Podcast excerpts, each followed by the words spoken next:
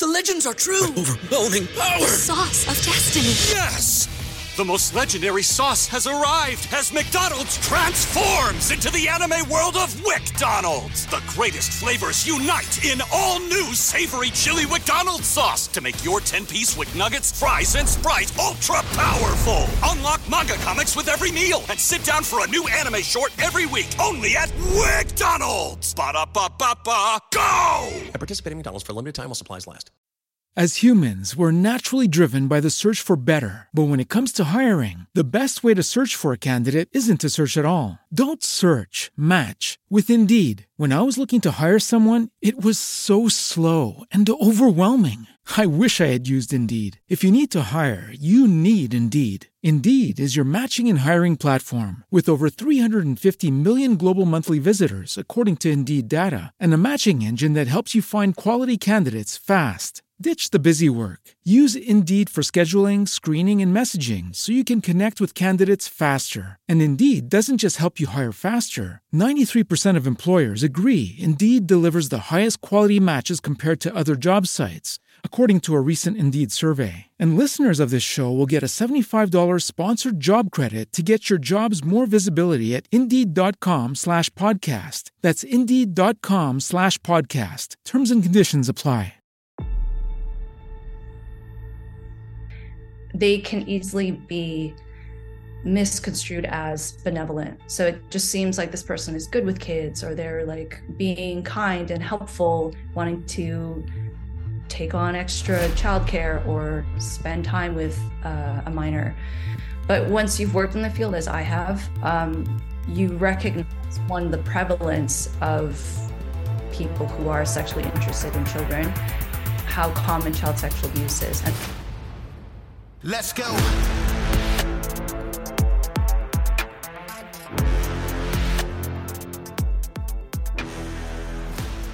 Welcome to Citizen. We have a very special guest today, Dr. Debra Soh. My uh, notes app here tried to change your last name to Sun for some reason. I guess it doesn't recognize that surname. That's pretty funny. Usually people don't get the H, so that's that's an original change. Yeah. Um, so how you been? I've been good. It's nice to see you again. Yeah. Congratulations on the success of Hard AF. Thank I you. See that you guys. Yeah, it's uh, it's doing pretty well. People like booze apparently. Shocking, shocking. Yeah. Um, um, so, give me uh, a bit of your for people that may not have run into your work before. Give me a bit of a background on yourself and, and what you're doing now. So I am a former academic sex researcher. Um, I have a PhD in neuroscience. I was doing brain imaging of human sexuality prior to becoming a journalist. And uh, the climate in academia had changed so much that by the time I finished my PhD, I decided it was not really hospitable for me in terms of the research I wanted to be doing.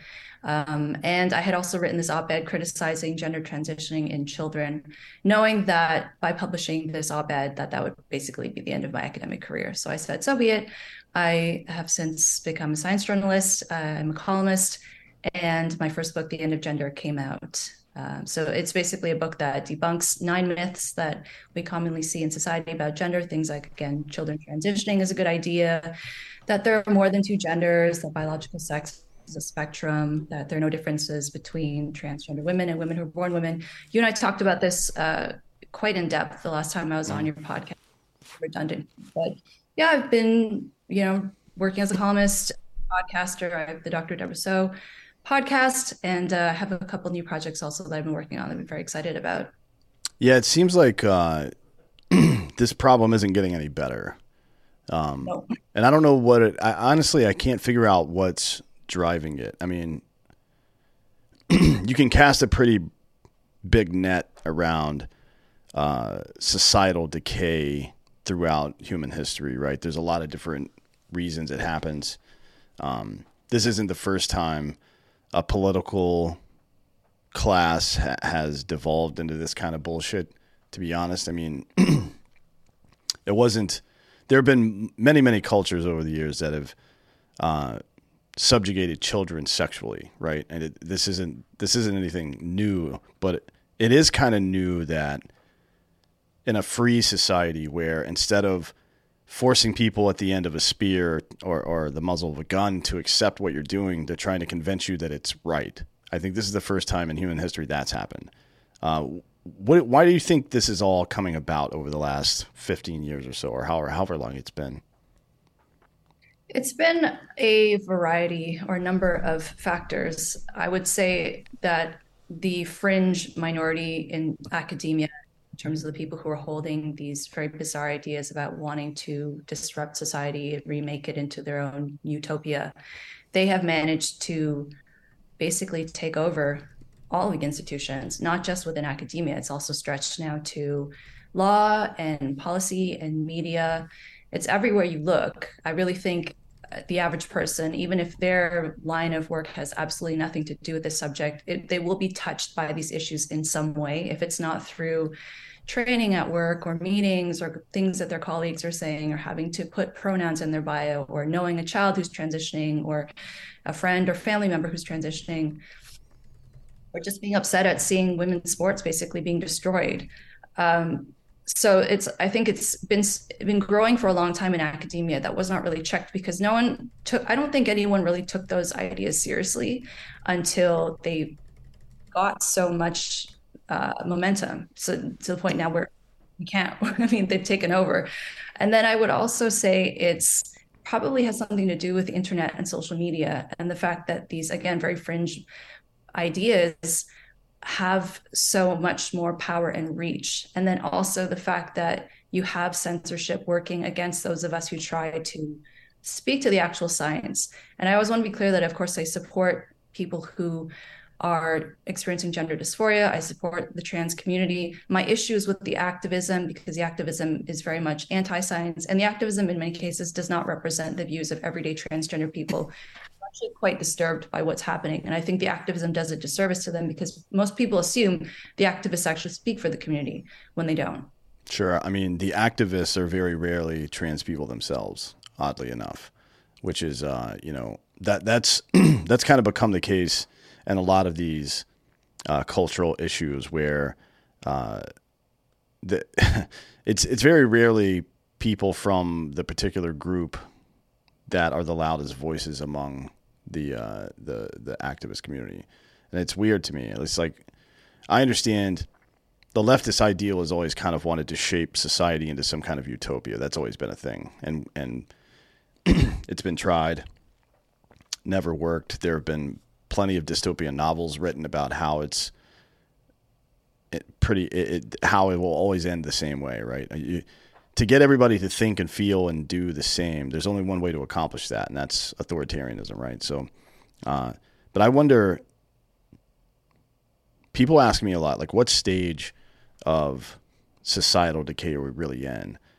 Um, and part of me thinks that they're going so hard on these crazy anti-science ideas because they feel like if they can get away with this, if they can shape people re or reshape people rather at their fundamental core, then they can get away with pretty much anything after that. Yeah, I think the intimidation is real. And if they know that people, it's, I mean, it's not possible for everyone to have the same views. It's not every, it's not possible for people who disagree to genuinely just decide, okay, I'm, I'm okay with that. The fact that I'm, I'm being silenced and that I'm being forced to hold views that I don't actually agree with. But I think, like you said, at a very fundamental level, if you can convince children, especially, of these ideas, which is what they've done, they've gone into education now, and they, for a long time, I don't think parents were quite as aware. It wasn't until the pandemic when they started to actually be able to see what was going on in the classroom, mm. that um, you know, video conferencing, that that they said, well, wait a minute, this is not what I thought my kids are being taught. And so, if you can teach these ideas to kids, one, they're not going to know any better and also at a very fundamental level if you can teach kids that boys are girls and girls are boys like those those differences are so uh, it's such it's at a, such a basic level. It's like basically telling people that the mm-hmm. sky is green and saying that you have to agree with that. So either you actually genuinely believe it and you go along with it or you go along with it and you don't actually believe it. But e- either way it's just so much confusion and distortion that i mean this is ultimately what they want. I don't really think it's about making society better. It's coming from a perspective of really just wanting to have their way. Sure. Have, yeah. having- uh, it's a good point. It's like um, if you can if you can disrupt somebody's ability to trust their own senses now and and, and also uh, simultaneously establish yourself as the authority on reality you can convince them of essentially anything at that point right yeah and I'm, and science doesn't mean anything anymore mm. because now scientific papers that are publishing things that are absolute nonsense well what does that do? That means one public trust is completely lost which i think is understandable. And two i mean what what is the where's truth then? Where do you turn if you actually want to understand the world objectively? We don't have that marker. We don't have that method anymore. That to me is what's really disturbing because even for myself as a trained scientist i mean i'll look at papers and i'll know that it's bias i'll know it's propaganda and i thought i would think to myself like i didn't think that this would happen in my lifetime that that, that it's so bad now that these ideas because now people, so-called experts, can point to these papers, so-called scientific papers, and say, "Well, look what the paper says. The paper is supporting what I say." Mm. Right. And then you have all of these medical and scientific organizations that are lining up and say, yeah, we agree with that. It's why the, the, when I see scientific organizations putting out press statements in favor of social justice, this has been happening for a while, but the to the extent that this is happening now, it's just, oh, it's bad. Yeah, it's like uh, you know, this they're on the same trajectory that the ACLU was on probably t- ten years ago, right? Um, where it no longer stood as an organization that protected the civil liberties of of uh, uh, people in the states, and, and basically just be- became an arm of the Democratic Party, at least here in America, right? Um, and I guess that's how things work. When you know your organization depends on funding from people and the people funding it want a certain thing. It's no different than politics right? If if politicians want to be elected eh, they need money. And if they if the people that give them money have certain expectations in exchange for that money right yeah, and it's been wild to see what's been happening with Twitter. And I don't know, is it that people don't, I mean, Americans, you guys appreciate free speech. No, I don't understand the leftists who are saying free speech is a bad thing and they're going to every extent possible to try and suppress it from happening and allowing people to engage. And it's not even that they have to agree; they just have to allow the conversation to happen. It's it's wild to me. Yeah, we felt the same way during your trucker protest, though. When when tr- when people were driving uh, some of the most hardworking and nice people on earth, by the way, driving towards Ottawa to make their point. Um, and Trudeau's message was that they hold their their violent people that hold what he said was unacceptable views. I don't even know what the fuck that means. You know what I mean? Like to me, an unacceptable view is uh, uh, something that's evil, like uh, uh, raping children, for example, which is something that people get away with on a regular basis now for some reason. But um, the idea that a peaceful protest or that medical sovereignty or individual liberty or freedom of speech is somehow an unacceptable view. Um, that's that's pretty bad. That might be the worst thing I've heard in a Western country. Eh, I know. I don't. I don't even want to get started on that. What I will say is, you know, I wasn't, I didn't mean to sound like I was criticizing Americans with what I was saying past uh, what I just said, but more so just that it's this trend that we're moving towards and that it's acceptable to say if I disagree with someone, they're not allowed to have a voice. They're not allowed to voice their opinion. I mean, that's not, this is how do you function in society? That's what you think. And I, I try to put myself in the perspective people who hold this view. And I imagine life must be very stressful for them because it's not possible to control other people's thoughts and how they perceive not just the world, but also how they perceive you. And I imagine it just, I, I don't know how you function in the world. It, and it goes back to, I think, this trend of what we're seeing in universities because now there is such a, an emphasis on everyone going to university you have to go to university and get a degree whether or not you want to be there whether or not it's actually going to benefit you and it's basically like i hate to say it but it's brainwashing i mm. think. You are not being exposed to different points of view from what i hear in terms of what students are, are learning in their classes. Many of them are afraid to ask questions. Many of them just regurgitate what the teacher or the prof wants them to say because they just want to pass the class and they don't want to be castigated by their peers or the professor. That seems to run counter to the whole point of university, right? I mean, it's supposed to be the first time you leave home as a young adult and become exposed to different ideas and cultures and um, gain some true sense of empathy for other people, right? Like it, I, I appreciate what you said about trying to put yourself in, in those folks' position because I do the same. Um, and I think that's an important thing for people to do. Like if you you should really try to steel man your opponent's argument if you can. Um, and if you're not willing to do that, honestly, that's you're not really doing anything. You know what I mean? You're just repeating what somebody else said, or you're you're you have your fingers in your ears, just saying la la la over and over. That's the way a child behaves. And for some reason, this has become the standard for our education systems in, in Western society now. It's fucking crazy.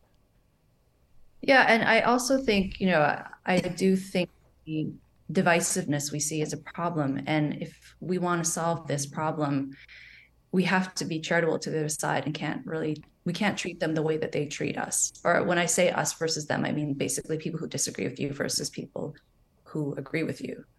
Sure, yeah. Do you think uh, it, it seemed like when I was growing up, um, I grew up in a pretty diverse neighborhood, and then um, was in university and then the army, which are both relatively diverse as well.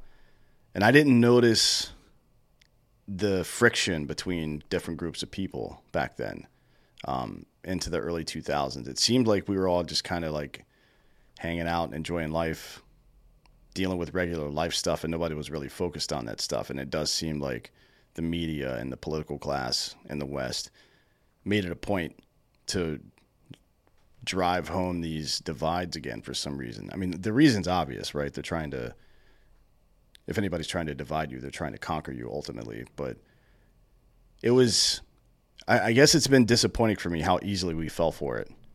Right now, get up to 55% off your subscription when you go to babbel.com slash citizen. This holiday season, if you're looking for a unique gift that inspires curiosity, travel, and culture, give yourself the gift of Babbel. Babbel is the language learning app that sold more than 10 million subscriptions, and thanks to Babbel's addictively fun and easy bite-sized language lessons, you'll finally be able to discover the wonder that comes with learning a new language. With Babbel, you only need 10 minutes a day to complete a lesson. So, you can start having real-life conversations in a new language as little as 3 weeks. Other language learning apps use AI for their lesson plans. Babbel lessons were created by over 150 language experts and voiced by real native speakers, not computers. Their teaching method has been scientifically proven to be effective, and with Babbel, you can choose from up to 14 different languages, including Spanish, French, Italian, and German. Plus, Babbel speech recognition technology helps you improve your pronunciation and accent. There are so many ways to learn with Babbel. In addition to the lessons, you can access podcasts, games, videos, stories, and even live classes. And it comes with a 20-day money-back guarantee. So start your new language learning journey today with Babbel. Right now, get up to 55% off your subscription when you go to babbel.com slash citizen. That's babbel.com slash citizen for up to 55% off your subscription. Babbel, language for life. This episode is also brought to you by Lucy. Lots of adults choose to use nicotine, but there's a right way and a wrong way to do it. If you're one of the millions of adults who use nicotine, you know that not all nicotine products are the same, and there's one new product that stands above the rest. Lucy Breakers are the only nicotine pouch that give you a blast of flavor from the first moment all the way to the last. Nobody likes gum or pouches or anything that lose their flavor rapidly. It just becomes tedious. Each pouch contains a capsule that you break open to release the rush of flavor that doesn't fade away like those other pouches, you know, the ones that rhyme with thin. They come in so many flavors mint, berry, citrus, mango, even espresso. And you don't have to go to the gas station or corner store to get them. You can just order online and they'll show up straight to your door. Plus, if you subscribe, you'll save 15% and you'll never have to worry about running out. Uh, they the flavors are really delicious, and if you're one of those people that uses nicotine as a nootropic, like a lot of uh, like we've talked about here in the past and on Drinking Bros in the past, this is one of the best ways I could possibly think of to use this stuff. So whether you're using nicotine while you're working, creating, or playing, or whatever it is, Lucy Breakers are the intelligent choice. And we've got a special deal for our listeners. Get $10 off your first order when you use the promo code CITIZEN at checkout. Shipping is always free. Lucy.co, promo code CITIZEN to receive $10 off and free shipping. Visit lucy.co for more details. And uh, we thank Lucy for sponsoring the podcast. Big fan of these guys. Um, and here comes the fine print. Obviously, Lucy products are only for adults of legal age. Every order online is age verified. This product contains nicotine, and nicotine is an addictive chemical. Yeah, well, I think I do think social media has been a big part of it because I mean everyone's on social media. Every but it's also, you know, I would say as a journalist working in media, it used to be that unless you were a columnist, you kept your opinion, your personal opinions out of it. There was such a thing as objective journalism. And to me now, most of journalism, or at least mainstream journalism, they read like opinion pieces, but they're presented as fact. And I find that quite concerning because I think most people are probably aware, and that's why people have lost trust in the media. I mean, if you look at polls, I've written about this, that people are very skeptical. But then it's also, again, where do you go to just understand the world? Or if you want to check the news in the morning before you go to work so you understand what's going on, where do you, what, what's your recourse? You have to look at multiple sources. I know we talked about this last time I was on the podcast. It just seems like everything has become so polarized and so slanted. And I do think right now, I, am trying to think of you know how, what are the solutions. I really try with my work to be fair and criticize both sides and present when one side is doing something good to to speak to that, even if it's not necessarily the side I would normally agree with. But yeah, I think like you said, people are incentivized to keep things this way because it makes the money. Or angry and fighting, they have to turn to other people to try and i guess get that fix or to try and understand things right? They become dependent on people.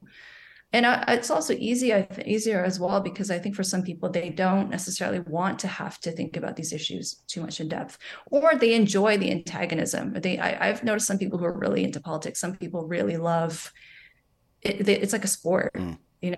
You get like a thrill thrill at being like my side just owned your side and it's not really about understanding the issues or understanding what the other side is saying. Sure yeah. I'm sure cable news has something to do with that. Turning turning the way that we uh, understand our world into um, what uh, like a sport slash religion i guess you could say. Um, yeah it's super fucked up and and it does seem in the same way that uh, all the attention over the past um, 10 years or so that the gay and trans community have received, uh, you know, not good or bad necessarily that they're receiving the attention. It's what kind of attention it is. And it doesn't seem like any of it's been very effective, right? Um, one of the most common things I see now are gay and trans groups saying, please leave us out of your bullshit. We, we don't, we're not trying to fucking dance in our underwear for children. We're not trying to dress them up in BDSM stuff. They're uh, the Gays Against Groomers is a good organization that does a lot of that stuff. It's like, why is it that this is something I always ask myself. I guess I'm I'm just saying it rhetorically now, but why is it that anytime somebody needs something, it turns into some kind of fucked up industry? You know what I mean? Like can't you you, you can look into how much money has been basically uh, uh, uh, siphoned off of cancer research over the last 50 years. It's billions and billions of dollars have just gone into quote unquote nonprofits who spend less than 5% of the revenue on actual cancer research, shit like that, right? Um, and then these organizations or movements that are meant to help or protect people never seem to. They always seem to marginalize them farther instead of helping them. You know what I mean? It's it's fucking crazy. It's like I want people who are in bad situations to get out of bad situations. I want you to win your fight, right? Because I, I there's no there's very little justice in the world, and if we can make some justice, that's always a good thing. But man, the the I remember from the Occupy Wall Street movement forward, this uh, standing in the street, standing on highways and shit to stop traffic to bring attention to your cause. That's the dumbest shit that I've ever heard of in my life. Like you can't interrupt other people's daily lives and inconvenience them and expect them to take sympathy on your cause. It doesn't work that way. So I wonder from so let, us get into the the principal stuff. Um, one of the ones you selected was, and I think this is particularly relevant, is uh, I will not allow those less fortunate or incapable of defending themselves to be harmed or taken advantage of in my country. Now, your work is extremely important in that regard because kids don't really have the ability to defend themselves. And there is a huge, I, I don't understand the parents involved in this stuff, why you would think that it's okay to do like start transitioning or hormone therapy with a child. It doesn't make any sense to me. But can you speak a little bit about that principle and how it dovetails into what you do? Yeah, regarding just what you were saying before that question, I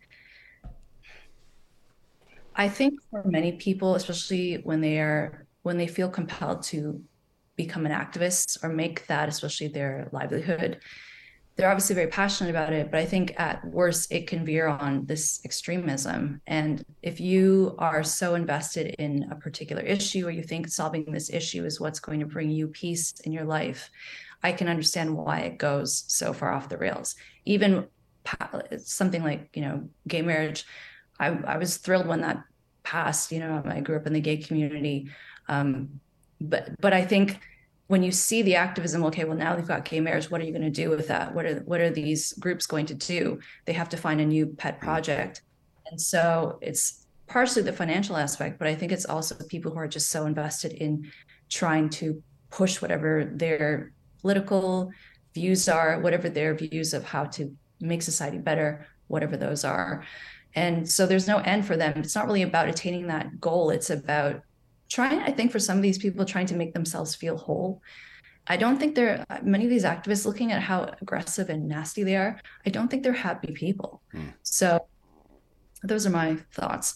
But in terms of um, protecting vulnerable pe- vulnerable people, my I was thinking about, you know, what initially inspired me and made me feel like I should have published that first op-ed criticizing gender transitioning in kids. And it really was coming from this place of thinking about my friends who are gay who when they were growing up they they would say to me i mean they still reach out to me to, to this day saying thank you for what you're saying because you know that would have been me growing up. You know they're very feminine and surely playing with dolls nowadays. If you have a little boy who plays with dolls there are so many people who are happy to jump on that and say you should actually be a girl. And to me that's so backwards. I just i think let that child be a feminine boy. And if he gay that's fine. If not that's fine too. And you know and so i i felt like in the field there was so much anger and people were so concerned about um, the fact that the legitimate research on gender just gender dysphoria in children was being suppressed and that you know i was i was also motivated by all the press coverage i was seeing of these young kids who are transitioning who um, the parents would say that their child is doing so much better now. So i just felt that i could not sit there and not speak up about it because these are kids who they can't they can't defend themselves. And especially if you have as parents if parents are being told that this is the right thing to do they're going to do it. And i also think in life you can't complain about something or you shouldn't complain about something unless you're willing to do something about it. And you can't look around and expect other people to do something if you're not also willing to do it. So that was it i mean it was really scary for me and even to this day uh, as a journalist i still there's certain issues the first time you write about something i'm not sure if you feel this way the first time you speak publicly about an issue maybe you've been doing it so long that it's not the case but there are some issues still to this day when I, I sit there and I'm thinking, do I really want to write about this? Do I really want to speak about this? And you know, you, you run the risk of upsetting more people, upsetting your own audience. But I feel it's my job, and if you have integrity, you have to speak honestly about what you see happening because that, that's your job. And I think as a human being, that's what you should do. Sure, yeah. Uh, no, I never worry about that because I don't give a shit. Um, but and I, I can't because I have a largely libertarian and conservative audience, and uh, I I try I, have been I work really hard to make sure people um, focus on reality and principles and not people.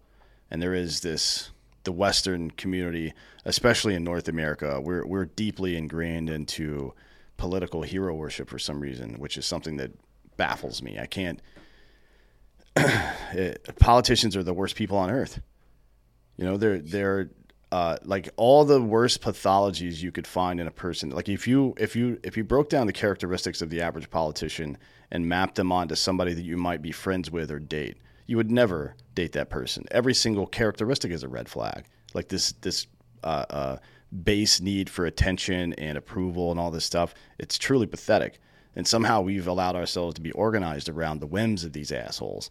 Um, so no, I can't. I can't do that. Even if I'm sure that the show suffers because of it, because there are a lot of um, there are a lot of Republican and Trump fanboys that refuse to listen to anything negative about them or any other political uh, operator or or or maybe even oh, I, I, get a lot of flack for my thoughts on the uh, on the abortion situation too, but I don't really give a shit. Um, I want to get back into this. Uh, w- one of the things you said about uh, the science, it's never ever a good thing when scientists become activists. You know what I mean, or get involved in that community because it, it just things go off the rails really quickly. We've seen this with the uh, climate change crowd over the last 50 years or so, where they illuminate some legitimate concerns but because they become radicalized, it usually manifests in two ways. One, they've marginalized the more realistic conclusions, like mild climate change is pro- is a lot more realistic than any of the cataclysmic shit that they say. Um, and two, it, it, the research itself suffers because it's no longer objective.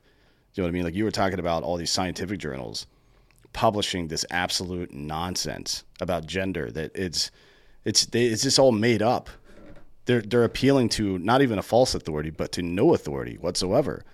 But in collusion, if enough people say it out loud at the same time, then people it, it becomes a standard. That becomes the fact now. We're all operating off of this fact, but that's not a fact. It's just something that people made up. You know what I mean? It's fucking crazy. So I'm sure you run. You, you don't. I don't know if you do any uh, first party research anymore, but if you do, I can't imagine it's very easy to get that done at this point. Oh, it'd be for me. I don't think I. Could, I think even if I applied for funding, it would trigger people. Um, it's funny when you say that about climate change because I was reading a paper recently that was something about climate change and how it disproportionately affects women, and I, I just think everything has to be political. Everything has to divide men and women and make people mad. It just yeah, it, I, yeah, I mean, but you know what they're doing right there? They're trying to establish the argument for a woman who uh, the guy says, Well, here are the actual facts about climate change. She goes, Well, you just don't care about women. You know what I mean? That that's fucking uh, so so obvious and underhanded, and yet so many people fall for that shit. It just drives me crazy. That that whole if somebody starts talking like that, I usually just it's like having pronouns in your bio. I just kind of walk away from that situation to be honest. Like I here's let me I always wanted to ask you this. Um, people who are very clearly their gender who put pronouns in their bio, that is the most useless act of virtue signaling I've ever. Who is that for? Honestly, who is that for? I don't understand that at all. It basically means I'm a progressive. So I, I, I just laugh when I see that because I find that I would find that offensive. I'm not transgender, but I would assume, I, well, I don't want to speak for trans people, but I would think that would be offensive if you see a non transgender person who is gender conforming. There's no question at all which sex they identify as, and they feel the need to put those pronouns. I was just, even when I read news coverage and I see they, them pronouns, that drives me wild too. Cause I'm oh, like, yeah. that is, there's no reason for that. Also, they, them, she, they, he, they, it's easier. What else is there? Oh, I, gender I don't. I don't keep track of all that. I can't. Uh, I'll. I'll. Oh man, it's. Give you an I can't. I can't deal with that shit. But yeah, you're. It's the thing that's the thing that makes this whole uh, situation more dangerous and, and and I think overtly malicious by the people pushing it is uh, two things. One, what I mentioned before, that the research suffers when it becomes activist based. Um, and two, it's because it targets children before they're mentally capable of of mounting a sophisticated defense against bad ideas like that, right?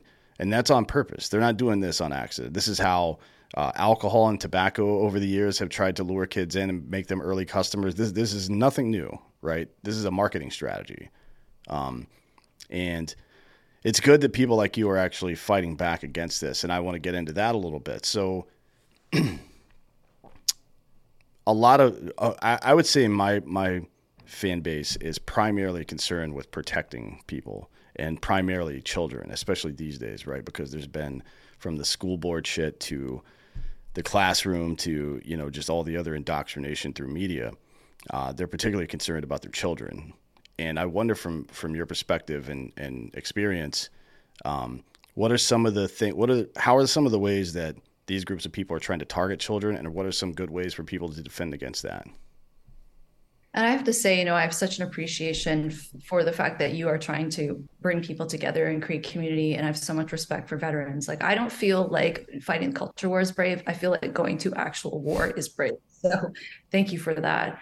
Um, in terms of I'm, I'm, can you repeat that question? It's basically like how they're targeting kids in education. Well, doing. not even just in education, just broadly speaking in in the West, how children are being targeted by these people with weird ideas about sexualization and gender, and what what's how regular folk and even parents, I guess, to to be more pointed, can defend against that. And there's so many ways, which is really sad. I would, you know, I did a podcast episode about grooming, both sexual and political grooming. Uh, I would recommend that parents go listen to that because once you know the signs of someone who is sexually interested in children, who is actively seeking out victims, you will not be able to unsee those signs. And I think it's so critical that all of us, whether we are parents or not, know those signs, but especially for parents, because many of the strategies that child sex predators use, they can easily be misconstrued as benevolent. So it just seems like this person is good with kids or they're like being kind and helpful, wanting to take on extra childcare or spend time with uh, a minor. But once you've worked in the field, as I have, um, you recognize one, the prevalence of people who are sexually interested in children, how common child sexual abuse is and also the red flags. So I would say that's huge. Um, and then also just to be very vocal when you are uncomfortable. So, you know, we see what's happening with some schools wanting to have books that are questionable in the school library. And I question, I, I don't think everyone defending this is necessarily pedophilic. Mm. And pedophilia, to define that, is sexual interest in kids under the age of 11. I, but you know, some people maybe they're going along with it just because they, they think that this is going to own conservatives, which it, I don't know if that's a position you really want to take, but okay. Um, but surely there are some people uh, who are doing this. You know, I, I can't, I guess I can't really say that. I can't know that. But as someone who has worked with, again, child sex abusers, I think if you as a parent have an issue with curriculum, certain things that your kids are being exposed to, it is fully within your right to voice your discomfort and to be unrelenting because your kids and children more more generally are dependent on adults to protect them. They cannot protect themselves. I, I actually I got a comment on social media recently of someone saying, "Oh, basically I'm paranoid and that this is safetyism." It's not safetyism if your child is not capable of defending themselves against people who are grooming them. And this is the thing if adults can be groomed, which happens, adults can be sexually groomed, right? Usually, the, uh, the parents of a child who's sexually abused, the parents are also being groomed by the predator so that they are trusting of that person to allow that person to have access to their kids. It benefits an abuser to have a child who likes them and trusts them because that way they don't need to use force to commit their crimes. So I, I don't think you are fully within your right to be overprotective, to err on the side of caution. Things like sexualized performances, I mean, that's probably one issue that has gotten a lot of media attention, and I think rightfully so. And as someone who grew up in the gay community, I love drag queens. I don't think drag queens on the whole are grooming kids or are sexual predators. I think it's fine if people want to dress in drag. My issue is when you have children being exposed to like i don't understand why why do kids need to be exposed to this especially if you go to a drag show it's very very sexual. I mean the whole the whole reason you're there is because it's subversive and it's funny but it's also very usually very perverted you know? I, my sense of humor is very dry and perverted so i'm fine with that. Mm. But again around kids Yeah. so I mean, it's like a it's like a locker room for queer people, basically. Like they're just doing weird shit and talk. It's it, it's basically like being a marine in the United States, to be honest. Um, without any other caveat, that's that all Marines are drag queens, and I said it out loud here. Um, the weird thing about those sexualized performances to me is that this isn't something that's happening outside the purview of the parents. The parents are opting into this, right? And and a, not not in uh, uh, uh, Northern California or New York, where you might expect such things, but in Texas, right? And all over the place in Texas, we've seen uh, examples of this. And parents are taking their children to what are what's being called family-friendly drag shows, which is like family-friendly pornography, so far as I can tell. Right? That, that that's a, that's a completely nonsensical phrase. So how how do you like? I mean, it, I guess maybe what I was getting at is more broadly speaking, as a society, how do you how do we address that situation where parents are opting into this shit? Hmm.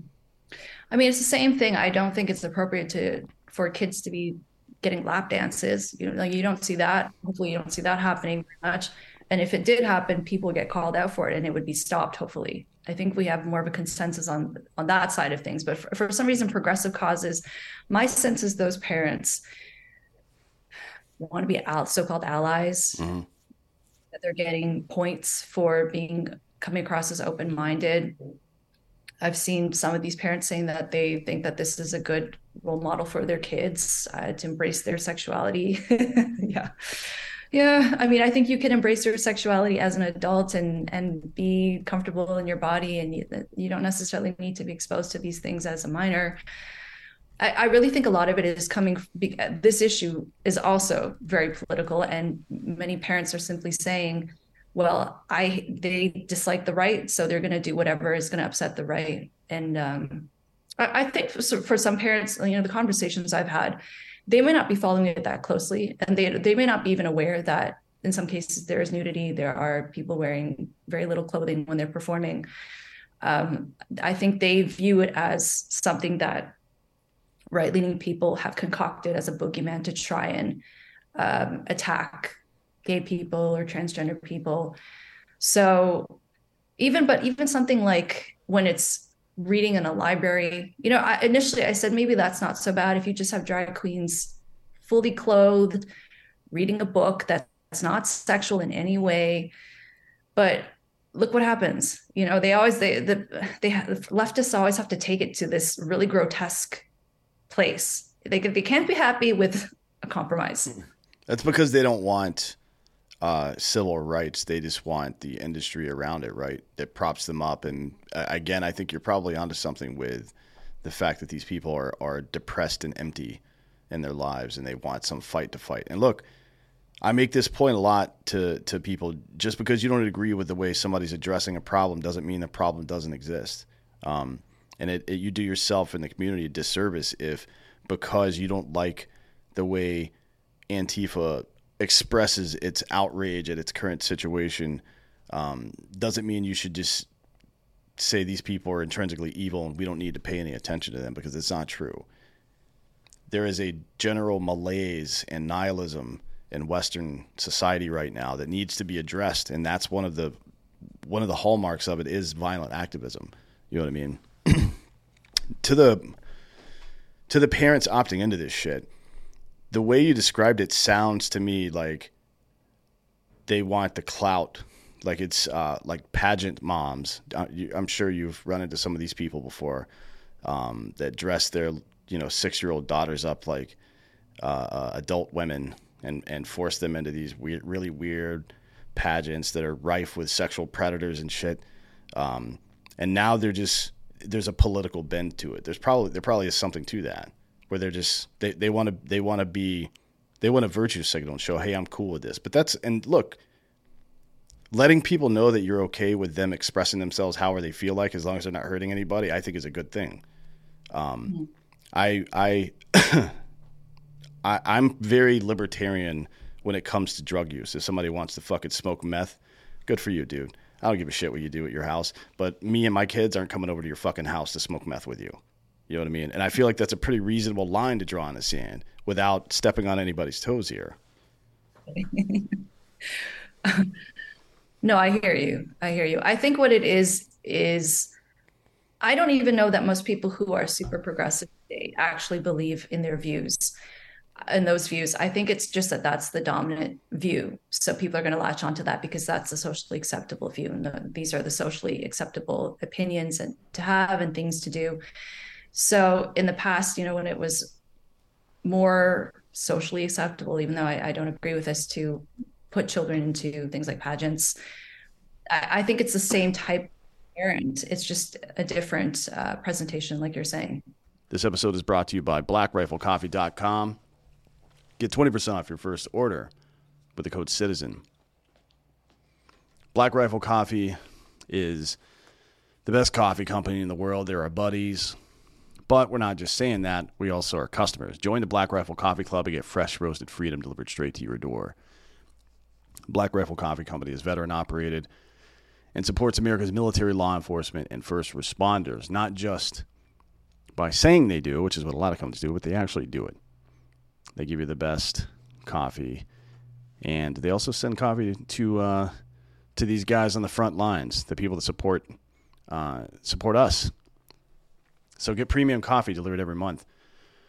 Choose your favorite roast, whether you like light, dark, or medium. Choose the grind. Whether you want ground coffee uh, whole beans so you can ground it yourself, which is what I recommend, or coffee rounds if you're in an office or something like that, and you need uh, Keurig. You can also choose your delivery schedule, and it'll come to you anytime you like.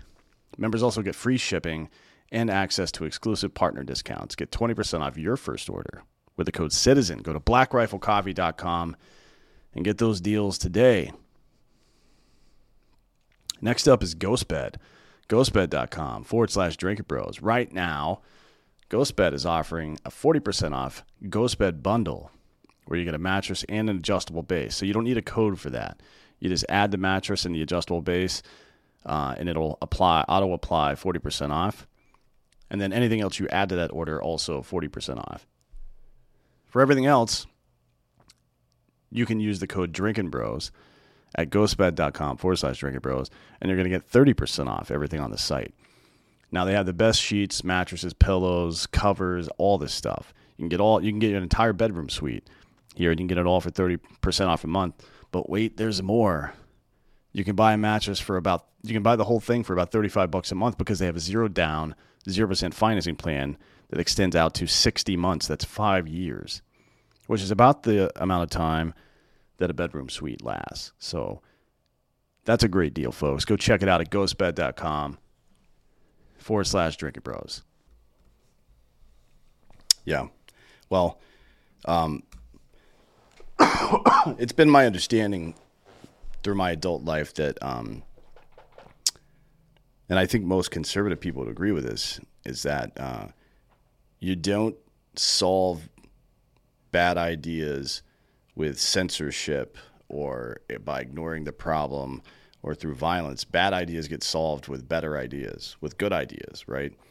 So I it's it's it would occur to me that the solution to this particular problem is um, to for progressives to do what progressives have done historically, which is to look at marginalized members of society and try to find ways to leverage their power to make those people less marginalized. That's what you're supposed to be doing as a progressive.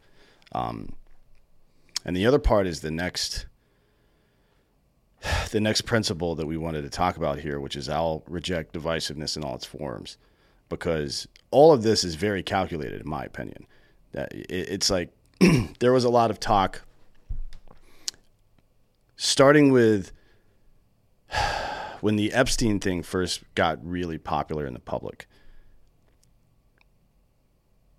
every and and the Alex Jones Pizzagate stuff and all this shit. People on the conservative side were like, "Well, we refuse to tolerate you fucking with kids." It was a line in the sand that you could clearly draw that whether it was fair or not to do so, I don't think it was particularly fair because I don't think most Democrats agree with this shit. I don't think most people on the left agree with this shit. But conservatives did that. They're like, if you're you're all Democrats or pedophiles or whatever. It's like, all right, cool, man. That's not great. You're just building a wall that's completely unnecessary. That at some point we're either going to have to jump over or tear down again. It's fucking stupid. You're wasting time. Um, but you know, most Democrats were offended by it and dislike conservatives more than they did before. And the predators on on the left, the the new progressives, if you want to call them that, seem to, like you said before, just try to push that boundary as far as possible just to do it, just to piss off the other side. And this is the trap that we get caught in. This is diplomacy is is the ability to fucking not hit back to to to when somebody slaps you and then they're like, "Oh, my bad." To resist the urge to get revenge and say, "You know what? We're going to move on from here to be the bigger person, whatever you want to call it." And there is very little of that in our society these days. Yeah, being charitable. I I agree with that. I I think we cannot expect people to give us the benefit of the doubt if we're not willing to do the same. So I I do really try to do that. I it's you know because I think if you are willing to do that and you surprise somebody, maybe they'll walk away and do the same thing for someone else. Whereas if it's constant antagonism and constant fight and any interaction they have with someone with whom they disagree is just nasty, people don't really feel incentivized to be to be charitable to other people. They're, they do not feel incentivized to be magnanimous either in victory. Like we want to we want to rub people's faces in it, fuck you, and dance on their grave. And I own the libs today, man. I feel so good about myself. Like, oh, cool, did you? The fuck. I mean, it, that. It, it does occur to me quite frequently that we're making a lot of bad decisions because of how divided we are, but we didn't cause the division. We didn't opt into it. We just kind of it just sort of was thrust upon us by the media and the political class we're being played like a fucking fiddle by these people. You know what I mean? Every time you feel rage and attack somebody on the other side instead of having a reasonable conversation or, or whatever the circumstance is, then you've played farther into the hands of the people that you claim to hate every single day. The, these powerful manipulators in the political and corporate and media class. It doesn't make any sense. Yeah, I, one thing I would say that I try to do, you earlier about steel manning an argument is also to put yourself in the other person's perspective and say if i held this views why if i held these views why would i hold them? Because then i think you come away with empathy for why people are holding views that might otherwise otherwise seem completely horrific to you hopefully not horrific but just they might be views that you really disagree with on every level. But if you put yourself in that perspective and really try to have compassion and, and say there must be a reason. There must be a good reason in this person's mind why they hold those views. People don't just believe things for no reason. I mean some people do but the vast majority of people i, I don't think that's the case. And then even if you still disagree with them at least you have an understanding and hopefully you can come to some i don't know way of, of way of inter interacting with that group without it becoming such a black and white thing or such a us versus them type of situation. Yeah, I use this analogy a lot actually. Basically, what you're describing is math class in primary education. You show your work so the teacher can come by and say, "No, you fucked up, but here's where you fucked up, and now you can get it right again." Right? So you, it's like an engineering journal or an event log where I can go back through this process of how somebody came to this belief or decision, unpack it, and figure out where the problematic parts started. And that's where the solution is going to be, right? But you can't do that if somebody says um, some some political statement you disagree with, and you're just like, "Fuck that person." I don't want to like they're I, am I'm, I'm blocking them and deleting them or uh, whatever the fuck it is. It doesn't make any sense. You're not that to me is the coward's way out. It's lazy and and and cowardly to do that.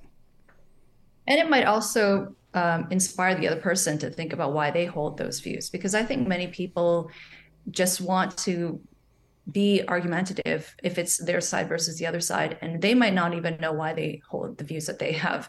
So being asked, even in just a good faith to ask why do you believe that? Tell me more about it. I want to understand. If they can't actually vocalize why they hold those views they come away looking a bit silly and hopefully they'll do some thinking as to well do they actually hold that view? And if if not what do they believe yeah, I like people that do. Uh, so Boghossian's been doing it. He's writing the book, I think now. He's I think he's done all the research now, but all the events he did across the country, um, putting people in different, or pulling people in from different uh, uh, cultures and, and belief systems, and asking them tough political questions or societal questions like, "Hey, how do you respond to this? Okay, now unpack for me why you think this way, and then explain it to your your enemy or opposition whatever it is." Um, I also enjoy. My buddy uh, James Klug does this uh, on the streets of LA quite a bit. It's like the the drag queen story time bullshit was one of them. He's like, "Do you think that it's okay and reasonable for people to bring their kids to drag queen shows or drag shows?" And he's like, "Most most of the people in LA were like, yeah, that'd be fine." And then he would pull out his phone and show them the video of children, like five year olds, stuffing dollar bills into the front of a grown man's underwear. And they're like, "Do you think this is okay?" And they're like, "Uh, no, that's not okay. Um, obviously, that's not okay, right?" So there's something about like you can never, you you can't do that unless you're willing to have that conversation in the first place, right? Like throwing your hands up in the air and and giving up is essentially submitting. If you don't take this is. Uh, I think fucking Plato said this, but if you don't take an active role in your own self governance, then you're doomed to be ruled by fools, right? Like if you don't if you don't participate in the process by which the standards of your society are set, then you will have no say in it, and you'll be ruled by the people that fucking chose to show up. You know what I mean? And that's the craziest people among us. I don't know if you've ever worked in politics before at all, but I've worked on both sides of the political aisle in the United States back in the day. I could tell you, the people who always show up for the events are the craziest motherfuckers in both of those groups because they got nothing else in their life. You know what I mean? Whoa. What was that like working for both parties? Uh, I did it just as a, an experiment to see what it was like. Um, so I worked a state run or a statewide campaign in Wisconsin during uh, uh, their union scuffle and then another one later on. And it was, I just wanted to see what the mechanics of it were like. And that's when I started saying all politicians are cunts um, because they I, they are the worst people in the world. I'm telling you, it's like your crazy ex, but instead of trying to gaslight and isolate you, they're trying to do that to the public, which is worse, I think, right? Yeah, I mean, your point about the people who will take action if everyone else because i mean i understand this this is my job which is why i i think to some degree i'm able to do it.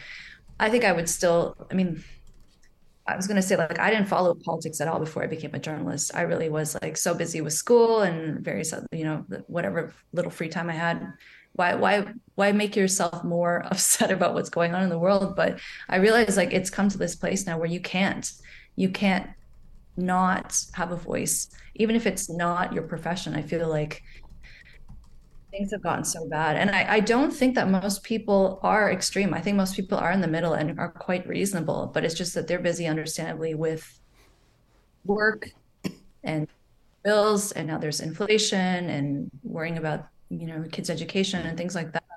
Understandably, they've got better things and more probably fun and uplifting things to do. But I would say, even in people's personal lives, like I'm amazed at so many people that I hear from who are scared to even talk about what they genuinely think with their loved ones. And I just think that's no way to live. You know, like you have to wonder why are people in your life if you can't be who you are? And if that alienates them, then you'll find better people to surround yourself with.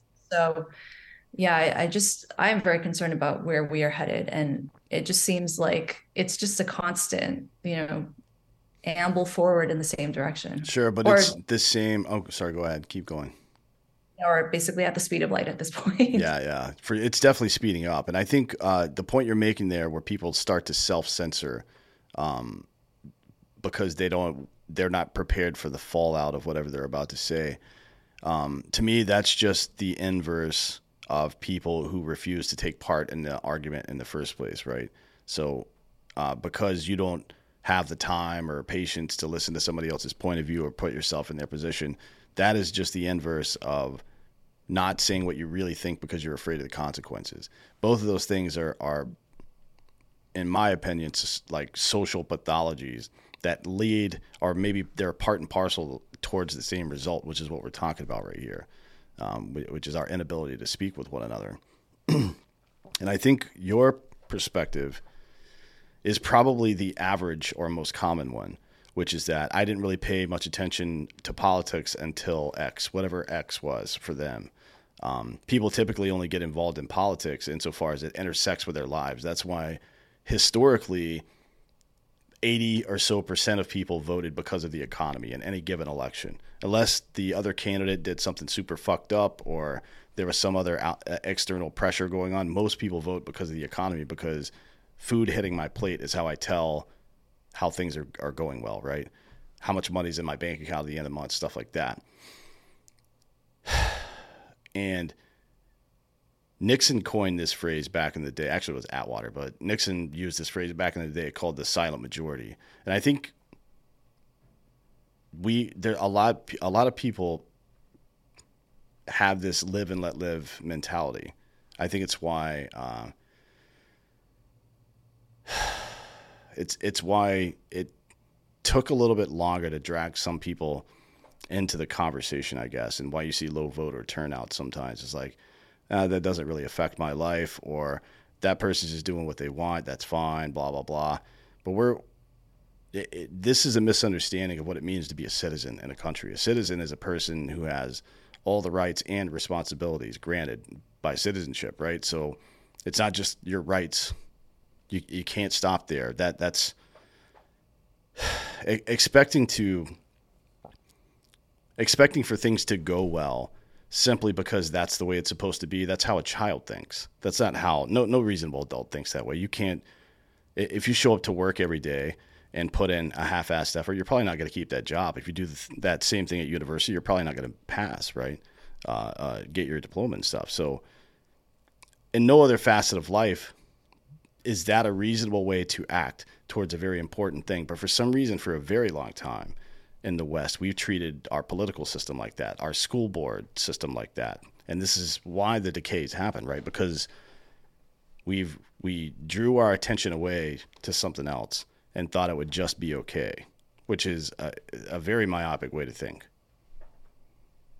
Yeah, it's interesting that point you make because I think the larger malaise that we're seeing in society is is is an expected result of these changes. Like when I think about education, you see kids now they can't fail. So say with you know high school, they, they can't fail their courses and they go to university. It's the same thing basically that you're there, you pay, you get your diploma regardless of whether you learn something or not, or whether you perform adequately. And then you you I mean I've written about also affirmative action and you know the supreme court is reviewing that right now and i just i have such an issue with the fact that discrimination is actually being allowed in the name of diversity.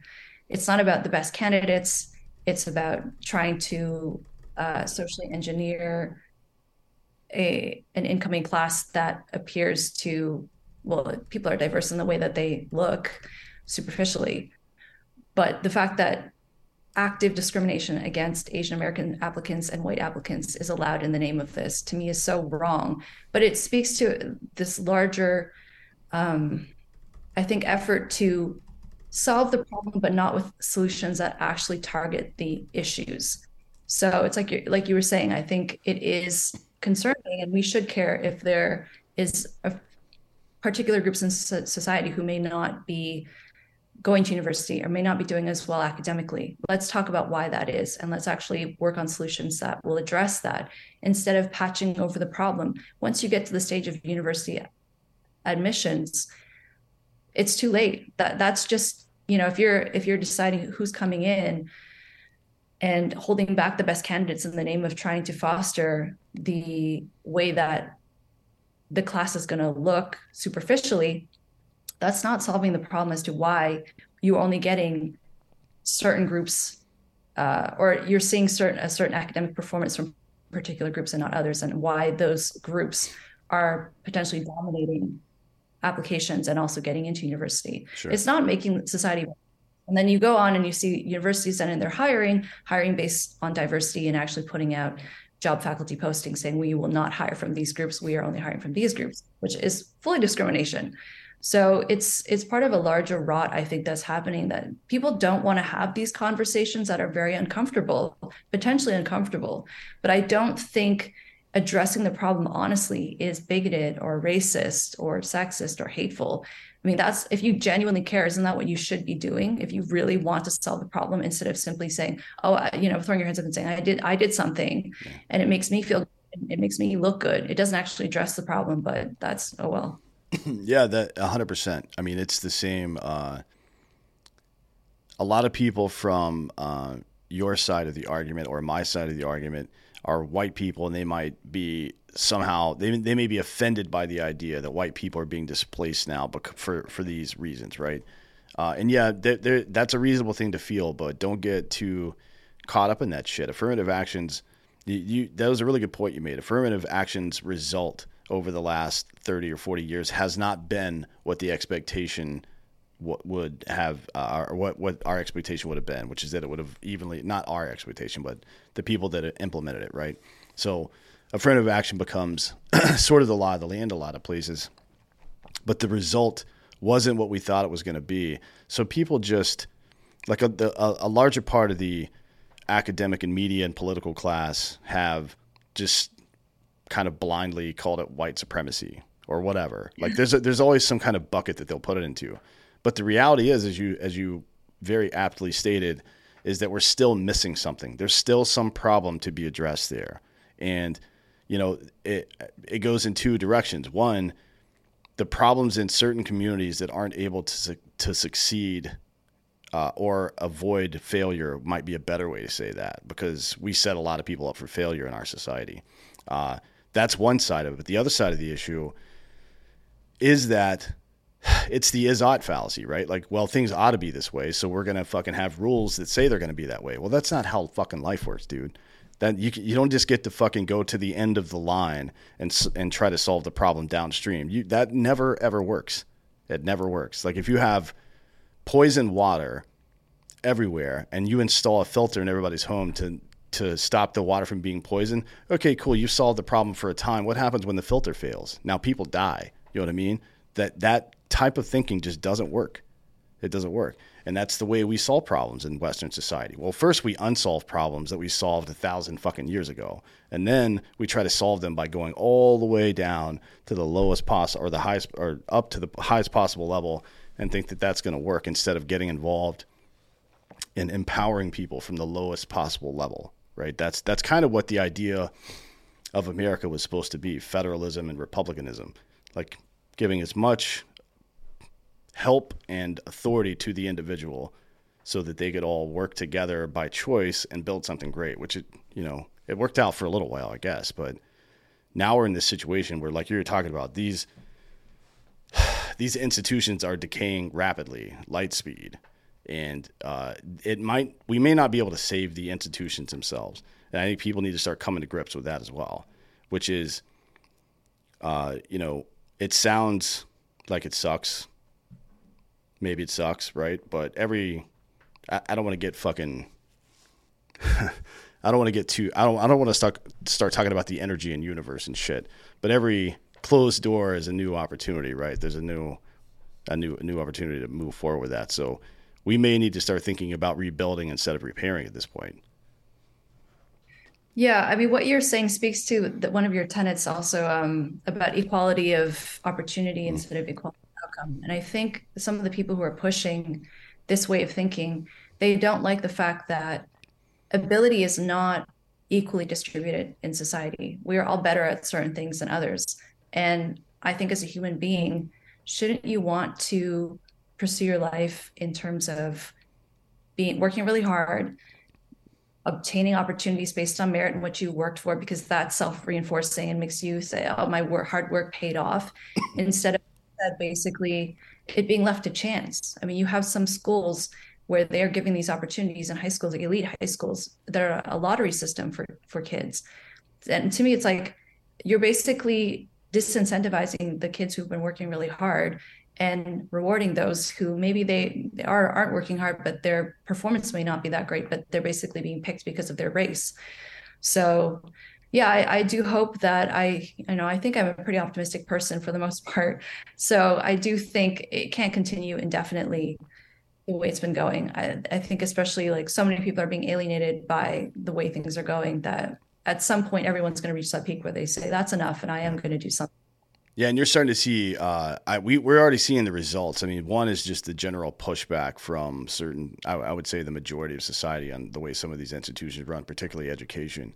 Um, but now you're starting to see major people in business in the United States saying, like, coming out openly and saying, you know what, you don't really need a college degree to do any of this stuff. You just need, like, I mean, honestly, you can learn some basics there, maybe learn how to be a bit of an adult but we're going to teach you how to do this job when you get here. That was the same way, by the way, it was in the military. You go to basic training and you learn some fundamental stuff, but you don't know shit until you get to your unit and how learn how they do things. You know what I mean? Learn what your specific job's going to be. Um, I think that's a really good point. Um, the last principle before we get out of here that you uh, chose was "I will live a life worth dying for." What does that mean to you?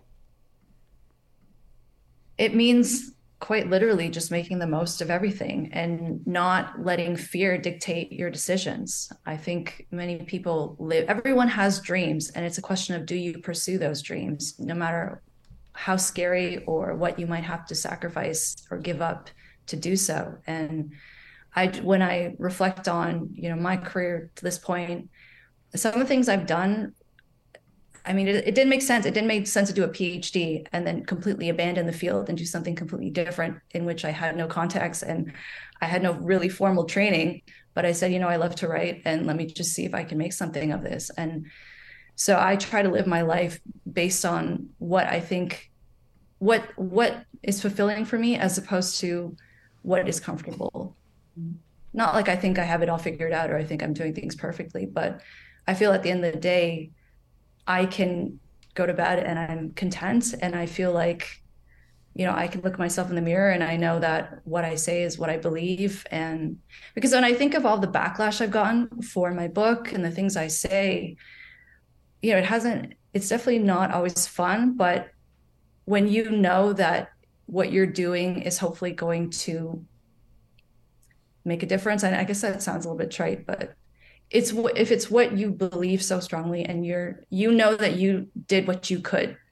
You know what i mean? Mm-hmm. like you you actually were willing to go on the record and say these things. I feel like i'm the person type of person who would regret more not saying something than saying something. So i think it's important just to to live like that. Yeah i agree. And i think you know we've uh we've gotten really it used to be very clear to human beings what it meant to be successful. And and for a long time it was just staying alive and keeping your family alive, right? Which is a pretty low bar considering. Um, and now we're like eight generations deep into the keeping up with the Joneses stuff, you know, here in America, I guess. And it's like, how, what are you basing the idea of success and failure on in your own life? You know what I mean? I think that's a really important question people need to ask themselves. Um, Phil Jackson, who was the coach of the Chicago Bulls when Jordan was there, um, used to say, "You're only a success for the moment that you complete a successful act." So this idea, and it's to to be honest, he's basically paraphrasing the the the idea that it's it's about the journey, not the destination, right? Like you do the work, then you put that work to the test and see if it works out for you and in that moment that it succeeds, you're a success. But for the rest of the time, you're trying just like everybody else is. And I think that's a, a, much better way to think about life instead of looking at your bank account today and be like, oh man, I suck today. Well, not really. You're just in the process, right? It just that, that is what it is. And uh, you know, finding ways to to to deal with this harsh reality of life can be difficult sometimes. Uh, it's nice to be distracted though. Uh, so go go for a walk or chop some fucking wood or something. I don't know. Yeah. Yeah, go fishing. I would say, uh, you know, personal growth is very important to me as well. And I just think you need to, I would, I need to be doing something that challenges me. You know, my decision to pursue sex research initially, such a taboo subject. And I thought, wow, this, this seems is so fascinating, but it's also so stigmatized. And I, I wanted to do something that I felt would challenge me both intellectually and also in terms of the taboo aspect and understanding why is this taboo and why is it people have these views. And so i'm really grateful for that for my scientific training and also just having those opportunities because I, I just think everything in life is about trying to be figure out who you are be happy with who you are bring the right people into your life. And so the more that you are in tune with who you are and, and the more that you are open with other people about that is going to make it easier in that way for you. Sure. Just being uh, your own, your like actual self is probably a good start. Um, yeah, I, I, like that thought. Um, well, I appreciate you coming today. This has been a very uh, interesting conversation, as it always is. Thank you. Thank you for having me back. It's always great chatting with you. Yes, ma'am. Tell tell everybody again where they can find you and find your show. And if you remember what the episode number was, where you talked about the signs of predatory behavior, yes. So you can find me at drdebrasoh.com. You can get The End of Gender, my book, on Simon & Schuster's website. You can also get it on my website, on social media. I'm at drdebrasoh.com. That episode on grooming is episode, I believe it's 43 of the Dr. Debra Soh podcast, which is available everywhere. And also, I have someone named Dan Holloway on an episode 30 something, I believe it was. So check that one out as well. Yeah, that was a good one. Uh, well, thanks again. I appreciate the kind words and I appreciate you coming today and sharing your expertise with us. Of course, always a joy. Yes, ma'am. And thank you all for listening. This has been Citizen. As humans, we're naturally driven by the search for better. But when it comes to hiring, the best way to search for a candidate isn't to search at all. Don't search, match with Indeed. When I was looking to hire someone, it was so slow and overwhelming. I wish I had used Indeed. If you need to hire, you need Indeed. Indeed is your matching and hiring platform with over 350 million global monthly visitors, according to Indeed data, and a matching engine that helps you find quality candidates fast. Ditch the busy work. Use Indeed for scheduling, screening, and messaging so you can connect with candidates faster. And Indeed doesn't just help you hire faster. 93% of employers agree Indeed delivers the highest quality matches compared to other job sites according to a recent Indeed survey. And listeners of this show will get a $75 sponsored job credit to get your jobs more visibility at Indeed.com slash podcast. That's Indeed.com slash podcast. Terms and conditions apply. Everybody in your crew identifies as either Big Mac Burger, McNuggets, or McCrispy Sandwich. But you're the filet fish Sandwich all day. That crispy fish, that savory tartar sauce, that melty cheese, that pillowy bun – yeah, you get it every time. And if you love the Filet-O-Fish, right now you can catch two of the classics you love for just $6. Limited time only. Price and participation may vary. Cannot be combined with any other offer. Single item at regular price. Ba da ba ba ba.